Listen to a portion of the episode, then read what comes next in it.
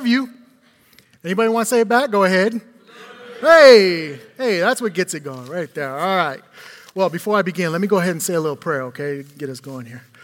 Our Father, we love you so much, God, and I pray right now that you would send your spirit to speak through me. Help me not to speak any falsehoods, God, but only in the truth.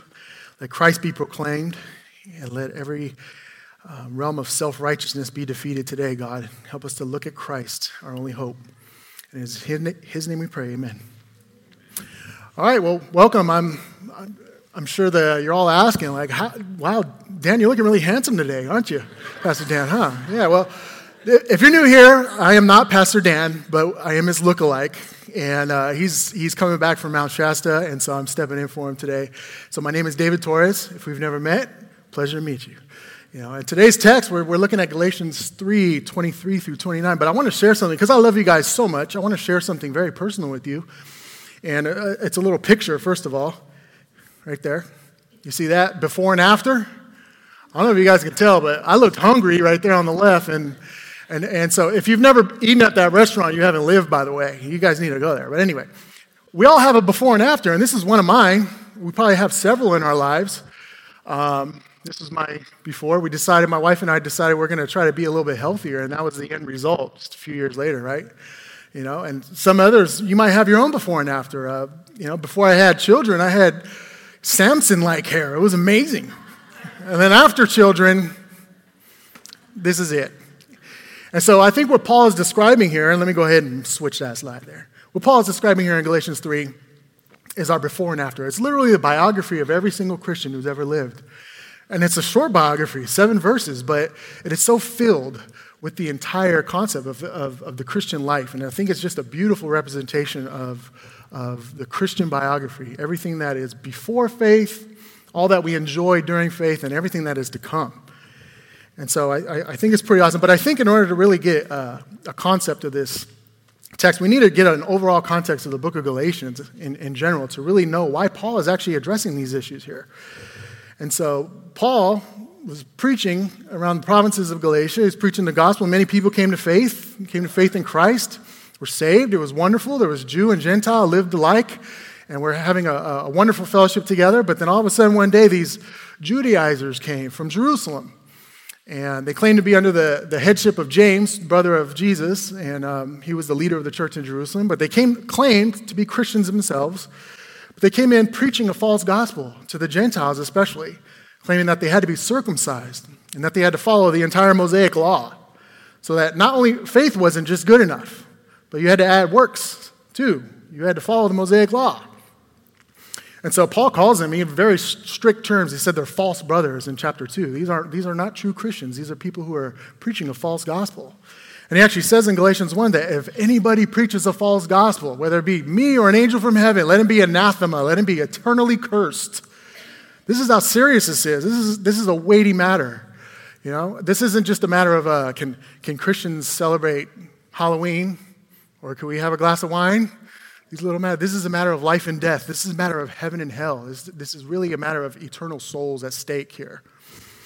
And so we know from the scriptures, and I'm preaching to the choir here, that we are not saved by works. We are saved by faith alone. Ephesians 2 8 through 9. We are saved by grace through faith, not by works, right? And, and Paul even goes further in Galatians 5, and he says this in regards to these who are teaching this I testify again to every man who accepts circumcision that he is obligated to keep the whole law. You are severed from Christ, you who would be justified by the law. You're severed. You're cut off. You're condemned. These are, these are harsh words. This is no small matter. And so the book of Galatians was written specifically for this to really answer the question how are we made right with God? How can, how can a sinner be justified before a holy and perfect and righteous God? How can we be righteous before God? And so this is not just a first century problem, this is also a, a modern day problem. Every single false religion on the planet teaches faith plus works. This is, what, this is why Christianity stands out as we're the religion of grace, that God comes and He's gracious to us. He's the one providing mercy. And so in chapter 2, Paul goes on to establish his authority as an apostle. He's just not a man with a mere human opinion, but he actually has the authority to address these issues. He's actually sent by the Lord Jesus Christ himself, and therefore he has the same authority as Christ. And so everything he's speaking about here has a weight of authority to it. And so Paul begins his argument at the end of chapter 2 and beginning in verse in, in chapter 3. And he begins his argument appealing to our experiences, and especially the Galatian experience. He says this in verses 2 and 3. He says, Let me ask you only this Did you receive the Spirit by works of the law or by hearing with faith? Are you so foolish? Having begun by the Spirit, you are now trying to be perfected by the flesh? Now, before we get self righteous and say, Yeah, Galatians, I mean, don't, don't we do that sometimes as Christians as well? You know, we came to faith in Christ. We had everything, every blessing under heaven under Christ. But sometimes we get to a point where we're like, you know, I got to please God with my works. You know, and this is what the Galatians were doing. This is what they were being preached to, is that that, that, that was something they had to do in order to be right with God. And he appeals to our experience. Look, when I first came to you and preached the gospel, you believed. You had every blessing under Christ. You had salvation, fellowship, you have all the inheritances that come with Jesus Christ. And what are you doing? Why would you add to that? What is the point of that? And so his second line of argument is, of course, going to Scripture, which is the most powerful argument. And of course, the, the Judaizers at the time would have appealed to Scripture as well, because, of course, they had the Scriptures. And um, in short, really, uh, Paul sums up his argument in one solidified verse from Habakkuk 2:4. He says this, "The righteous shall live by faith." If you want to be righteous, it's by faith by faith alone. But then he appeals to Abraham, the father of the Jews. And uh, of course, the Jews would have appealed to him as well, you know, and said, yeah, you know, especially these, these Jewish Christians who are trying to make the law part of the, the faith, they would have said, we have no problem with having faith in Christ. But see, 430 years later, the, the Mosaic law came along. And see, God's plan of salvation kind of switched up a little bit. Not only do we have faith, we have to follow the law in order to be saved. Right? But, but Paul argues, and he gives a human argument in verse 15, and he says, You know what? Just because a new promise came along, or a new covenant came along, doesn't nullify the old one. We're still saved, just like Abraham was. Abraham believed God, and it was credited to him as righteousness. The simple act of faith. It's so simple, right? And so, of course, the, the next following question for every Jew, and, and this is what makes Paul so brilliant, is that, well, he knew the law, and so he knew the next question that would be asked by these Judaizers well, and if we're not saved by the law, if it doesn't give us life, then what's the whole purpose of it? Why did God give us a law if it's just by faith? And he says this it was added because of transgressions, it was added because of sin. And so, see, there was a purpose for the law, and it wasn't to give life. And there's a few different purposes. Let me give you a, give you a couple of, of, of purposes here. First of all, the revealed law in Scripture defines sin in the broadest sense. You know, uh, Paul uses a, a, in Romans 7, he uses the, the word coveting. He's like, I would have never known that coveting was a sin if it wasn't revealed to us in the law. And so, because now I know, now I know I've sinned, I've coveted, and it killed me. The sin killed me. It, it, it just added up. It made me realize how much of a sinner I was. Romans 3:20 says this that by the works of the law no human will be justified in his sight. And here's the key. Since through the law comes knowledge of sin. You see, you see, the law, some people have said, is like a mirror. You know, it, it doesn't make you ugly, it just shows you that you are. You know? Or you, you can even use an example from my before picture. The law is kind of like a scale. It didn't really make me overweight, it just showed me that I was, right? You know, and, and, and, so that's what the law does. It shows us our sin. It shows us the depravity of our souls and, and our desperate need of a Savior. You know, and number two, it, it, it tells us that we're criminals. It, sin isn't just some defect that is just happening to us, it's, it's actually an open violation of God's holiness. It's cosmic treason on a massive scale. The God who gave us everything, who created us, who puts breath in our lungs every single day. Every time we sin, we sin against Him. And it's treason, it's criminal. And number three, it tells us that there's also a, there's also a penalty for breaking this law. We all know what it is. What are the, the wages of sin is what? Death. That's the penalty right there. And, and Paul quotes Deuteronomy 27 26, and in verse 10, he says, Cursed be everyone who does not abide by all things written in the book of the law. We're cursed. This is what the law does it curses us, it damns us, it makes us uh, imprisoned, it, it, keeps us uh, down, it, it, it strips us of all self righteousness. This is what the law was meant to do. Historically, we see this in, in the nation of Israel too, in the full revelation of the law. If you think about any people in the history of the world who, sh- who could have been saved by the law. It was, it was a nation of Israel. They were given the full revelation of God's law 613 of them. Imagine 613 laws you have to, you have to follow. And what did we see? If you've ever read through the beginning the, to the end of the Old Testament, maybe you were just as frustrated as I was, but all you see is, is, is disobedience, divine punishment, disobedience, divine punishment, over and over again, right? That's all you get. If the law could have saved anybody, it should have been them. But what did it prove historically is that the law can't save a soul. It's not meant to save us. It can't give us life. And so, of course, you know, when, when Jesus comes on the scene, he really, uh, the, the Jews at this point have become so self righteous that we actually call them Pharisees, and we know what that means that they're self righteous. They think that they were good people, that religiously they had a fake religi- religiosity to them. But Jesus comes in, and of course, he, the first thing he does? He gets on the Sermon on the Mount, and he reveals the law to us in a, in a much greater way. He says, You know, you think you're so self righteous? Take adultery. Have you ever looked at a woman with lust? Try that. How are you doing with that one? Take murder. Oh, you never murder anybody? Well, you know what? If you said fool to your brother, you're a murderer. Try that on. We see a great, a great contrast, uh, especially with the rich young ruler. We all remember that story. You know, the, the, the rich young ruler comes to Christ and he says, he says, Jesus, what must I do? What must I do to inherit eternal life? And I can just imagine Jesus, you know, thinking, wow, this self righteous kid, he has no idea what he's about to get up to right here, right? And so Jesus says, you know what you got to do. You have to obey your, you know, obey your parents, do all the commandments, do this, do that. And then, of course, the rich young ruler, he's, he's looking happy. I've been doing those ever since I was a kid. I've earned salvation. But then, wait, there's one thing you've missed. Go sell all your possessions and come follow me. And what did he do? He walked away, pitiful, in despair. Couldn't even follow the first law have no other gods before me, have no other gods before me. And he walked away in despair. This is what the law does it keeps us in despair. It weighs us down. And so, with that intro, we're finally on the main passage. I hope you stuck with me that whole time. Verse 23 this is our before in our biography. Now, before faith came, we were held captive under the law, imprisoned until the coming faith would be revealed. Now, there's a we here. God, uh, Paul argues from a historical perspective, and then he goes to a personal perspective here, a very personal application. And he says that we, now this is definitely a Jewish we, that he's talking to the Judaizers that, you know, we, over these centuries, have had the law, and we've been imprisoned by it. Can't you tell? We've been in constant prison by the whole thing. But this is also a Christian we. Because every single one of us, I'm not Jewish. Haven't you ever felt the weight of the law in your own life? Have you ever never had the convictions that God's law is weighing on you, that you know you've sinned against Him?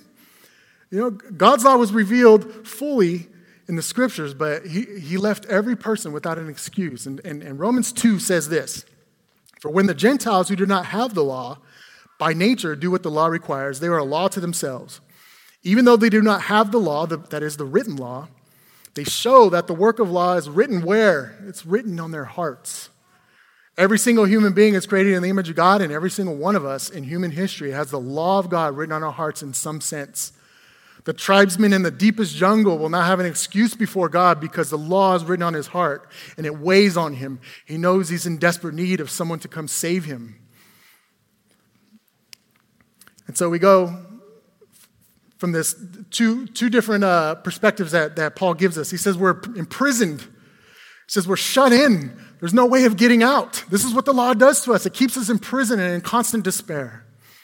And then he uses a second term here, and let me go ahead and read it for you. He says, So then, the law was our, I'm going to use a different word than guardian. I'm going to use the word pedagogos until Christ came in order that we may be justified by faith. Now, there's a reason why I use that Greek word there. It's not because I know any Greek whatsoever.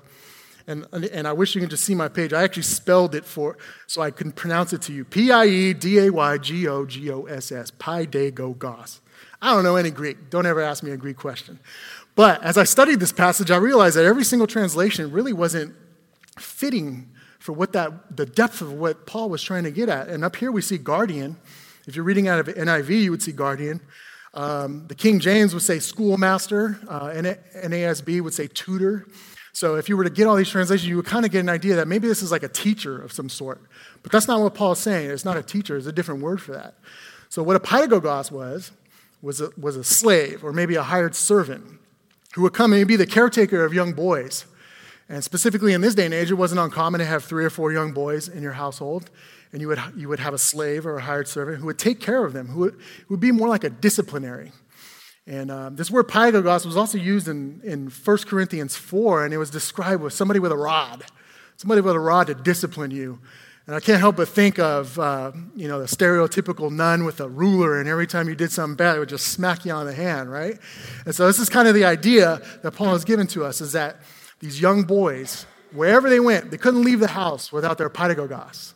And the pedagogos' job was to discipline them anytime they would ever act up or disobey.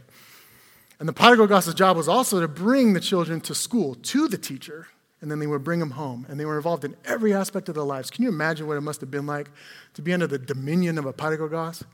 When the child was finally raised up into maturity, was finally released from this pedagogos. It must have been great, you know? And so this seems all dreadful. We're imprisoned. We're, we're put to shame. We are we're hemmed in and, and we're underneath this pedagogos who's, who's our dominion. And so, you know, if you ever read the Psalms, you might say to yourself, you know, these psalmists, they say, you know, the law is good. It's beautiful. I love the law of the Lord. And, it, and, you, and you might come away thinking, how can they say such a thing? You know? But a couple months ago, I, I, um, let me give you an example. A couple months ago, uh, I came across this article, and there was this disease, this very rare genetic disease that I heard about. It's called CIPA, congenital insensitivity to pain. And, and what it was is a very rare genetic disease that you can't feel any pain whatsoever. You know, and, and for some of you moms in here, especially recently, we've had so many babies come through. I bet you're like, I could have used some of that during this childbirth. That would have been nice. But in fact, this is not a good good uh, disease to have at all, especially in children. It's very dangerous. Children could fall, break their legs, they wouldn't even feel it. The heel's crooked, have no idea, you know? Or a lot of times, what happens with people with this, this disease, especially in children, they, they're playing, they fall, they injure themselves, and they have no idea because they can't feel the pain. And so they bleed it internally and they end up dying, you know? And that's kind of how the law is for us that, that, that pain is good. Pain is a good thing. See? Because the pain is what, what drives us to go see the physician, it's what drives us to see the doctor, right? And in the same way, the law works the same way. It drives us to, to the doctor, to the physician, the only one who can save us, the only one who can cap, get us out of prison, the only one who can free us.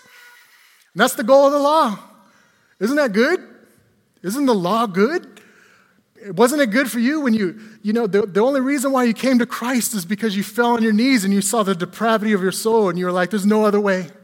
There was no other way except by Jesus Christ. That's the point of the law. When the Jew asks in this, why the law?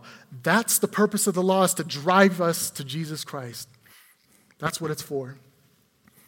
And so once it does that, there's no need for the, law anymore. There's no need for the pedagogos. You can imagine a, a, a Jew converting to Christ back then thinking, I spent my whole life underneath these laws. Now I'm free. I'm free. What a freedom. What a freedom in Christ. We're no longer in prison. If the Son makes you free, he makes you free indeed. And this is it right here. And so we get to the point of uh, now that faith has come, we're no longer under the power of Patagos. For in Christ Jesus, we are all sons of God through faith. What an amazing thing. How do you become a son of God? It's a good question. You know, who's the Son of God revealed to us in Scripture? Jesus. How we become sons of God? Be in Christ, and then we're sons of God. And it says there, for in Christ Jesus. What an amazing thing. You know what? Um, we're not only followers of Jesus Christ, we don't just follow his teachings, but we're actually in Christ. In some mystical, spiritual way, we are in him and he is in us. You know, many, many people have uh, say they, you know, we follow Buddha, but they don't say we're in Buddha, or we follow Muhammad, but they don't say we're in Muhammad, but we, we have a special relationship with who we follow. We're in him. We are in him in a very spiritual, real way. And Ephesians 1 gives us so many benefits of being in Christ. It says, In Christ we have redemption. In Christ we have forgiveness. In Christ we have obtained an inheritance. In Christ we are sealed with the Holy Spirit. What an amazing thing. Look at the benefits of being in Christ. This is our current biography. This is us right now if you are in Christ. And so he gives us two examples, too, two um, amazing examples. Verse 27 For as many of you as were baptized into Christ, have put on Christ, baptized into Christ. Now, I don't want you looking at that thinking that's water, because that is not water baptism. There is no way Paul is arguing for six chapters that we are saved by faith in order to add a work to it like water baptism. This is not a water baptism, this is a spiritual baptism. And uh, I want to read Romans 6, 3 through 4 for you. It gives us a better understanding of what Paul's meaning here. Do you not know that all of us who have been baptized, that is immersed, that's what baptism means, immersed into Christ Jesus, were baptized into his death? We, we, us, were buried, therefore, with him into by baptism into death, in order that just as Christ was raised from the dead by the glory of the Father, we too might walk in newness of life. See, this is a spiritual baptism. In some mystical way that I have no understanding on how this works, it was you, it was me, all of us who are in Christ. We were there. We were in Christ when he died. We were in Christ when he was raised. That was us. We were in Christ. And, and in the same way, we have died. We have died to our sins, and now we're being made alive in Christ. We are alive. We are resurrected with Him. That's why the Bible says before Christ, we were dead in our sins, but now we are alive in Christ because we've been baptized into Jesus Christ. An amazing thing. But he says this too. This is, this is wonderful. We put on Christ. We put on Christ like a garment. You know, we've heard this terminology in the Bible. We say, you know, you wrap, we have, we're wrapped in the robes of righteousness. We're wrapped in Christ. You know, and I think we get a, we get a, a wonderful meaning to this when we look back at the very beginning of human history, believe it or not. In Genesis 3, Adam and Eve, what did they do? They fell into sin. And what's the first thing they do? They're, they're full of shame, so they cover themselves up. They see their nakedness and their shame. They, they make fig leaves, right? And they cover themselves up. They think maybe by my own works I can cover up my own shame. You know? A few verses later, it's the first time the gospel is ever given in the Bible. And guess who it's given by? It's given by God. He says in verse 15 that the seed of a woman's going to come and he's going to crush the head of the serpent, but his heel is going to be bruised, meaning that he's going to die on a cross. But yet, that death on the cross is going to crush the devil. You know? But then in verse 21, after he gives the gospel, he says, Adam and Eve, come here. Get those fig leaves off you, and I'm going to put an animal skin on you. You see? Because your good works aren't going to save you. It's going to take a sacrifice. And that's what he's pointing at. This is what the law was pointing at to Adam and Eve. This is what it points to us that it takes a sacrifice, and you must be wrapped in that sacrifice. And that sacrifice was Jesus Christ. And when you have your faith in Him, you are wrapped. You put on Christ, you put on His righteousness. So that when God the Father sees us, He doesn't see us directly, He sees Christ first. He sees Him first. Isn't that beautiful? I don't want Him to see me directly, I want Him to see Jesus Christ. I do. Oh, so we're one with Christ. But then in verse 28, let me read it for you. There is neither Jew nor Greek, there is neither slave nor free. There is no male and female, for you are all one in Christ. We are not only one in Christ, but we're one with one another. You know, now don't look around and say, I don't really like that guy. I don't know about this. I don't know about this being one with another stuff.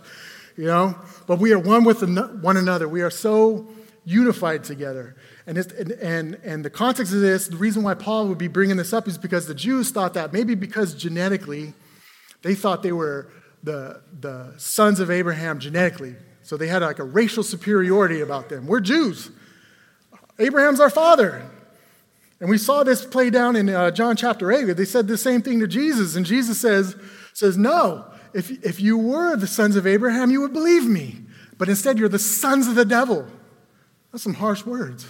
You know, it crushed all the racial superiority that they thought they had. You know? And what a message, I'll tell you, what a message we need today in our culture because Every time I turn on the news, I'll tell you what, I, I feel like our, our country is so separated on racial, ethnic backgrounds, and it's just getting worse. You know, you have, you have the black community and the white community, and for some reason, they're over here and they're over here, and we're supposed to be pitted against one another, and, and, it, and it's ugly. And I'll tell you what, this is what I expect from the world. The world doesn't know God. If they know God, it wouldn't be this way, right? You know, if they know God, if they don't know God, so how are they going to come up? What kind of standard are they going to use? Whose human opinion gets to determine who has value or not? We've seen this played out in human history. Who has value? And then you separate people. There's, there's no, for the sake of diversity, they sacrifice unity, and for the sake of unity, they sacrifice diversity, but they can never combine the two. Only in the Christian worldview do we have the proper foundation to be able to have racial reconciliation in this country in, in, in Christ at all. Because God, he's, he's the Father. He's the Son. He's the Holy Spirit. There's diversity, but yet He is one essence. He is one God. There's the perfect unity and perfect diversity and perfect harmony. He is our standard. And in order to reconcile, we have the cross. We have the cross to reconcile us together. You know, we have the, the highest standard while the world doesn't have any standard whatsoever. What do you expect? There's always going to be an oppressor and, and, and the oppressed. But in Christ, this can't be. Racism is an, is an absolute heresy from the pit of hell. It doesn't belong in Christ because racism not only divides us and offends our brothers and sisters, but it's an absolute denial of the triune God who is perfect unity and perfect diversity and perfect harmony. It's a denial of who he is. There's a reason why, why it's, a, it's, a, it's a sin to lie. It's because God is the truth. There's a reason why it's a sin to murder because God is the author and giver of life. There's a reason why adultery is wrong because God is faithful. He's, he's the foundation. He is how we view everything, and He's the foundation for how we view racial harmony. And in Christ, the most wonderful thing is that we get to enjoy each other's diversity, all with being unified. What a wonderful thing. What a wonderful thing. But not only that, there's, there's, there's also no social divide. There's neither slave nor free. It doesn't matter how much money you have, it doesn't matter how much you don't have. We are all one in Christ. One of the most radical things that he ends on this is, is that there is no male or female. At the time, that would have been just a radical statement that we are all equals in Christ, male or female, that there is no difference in value based on gender. What a beautiful thing to be one in Christ. You know?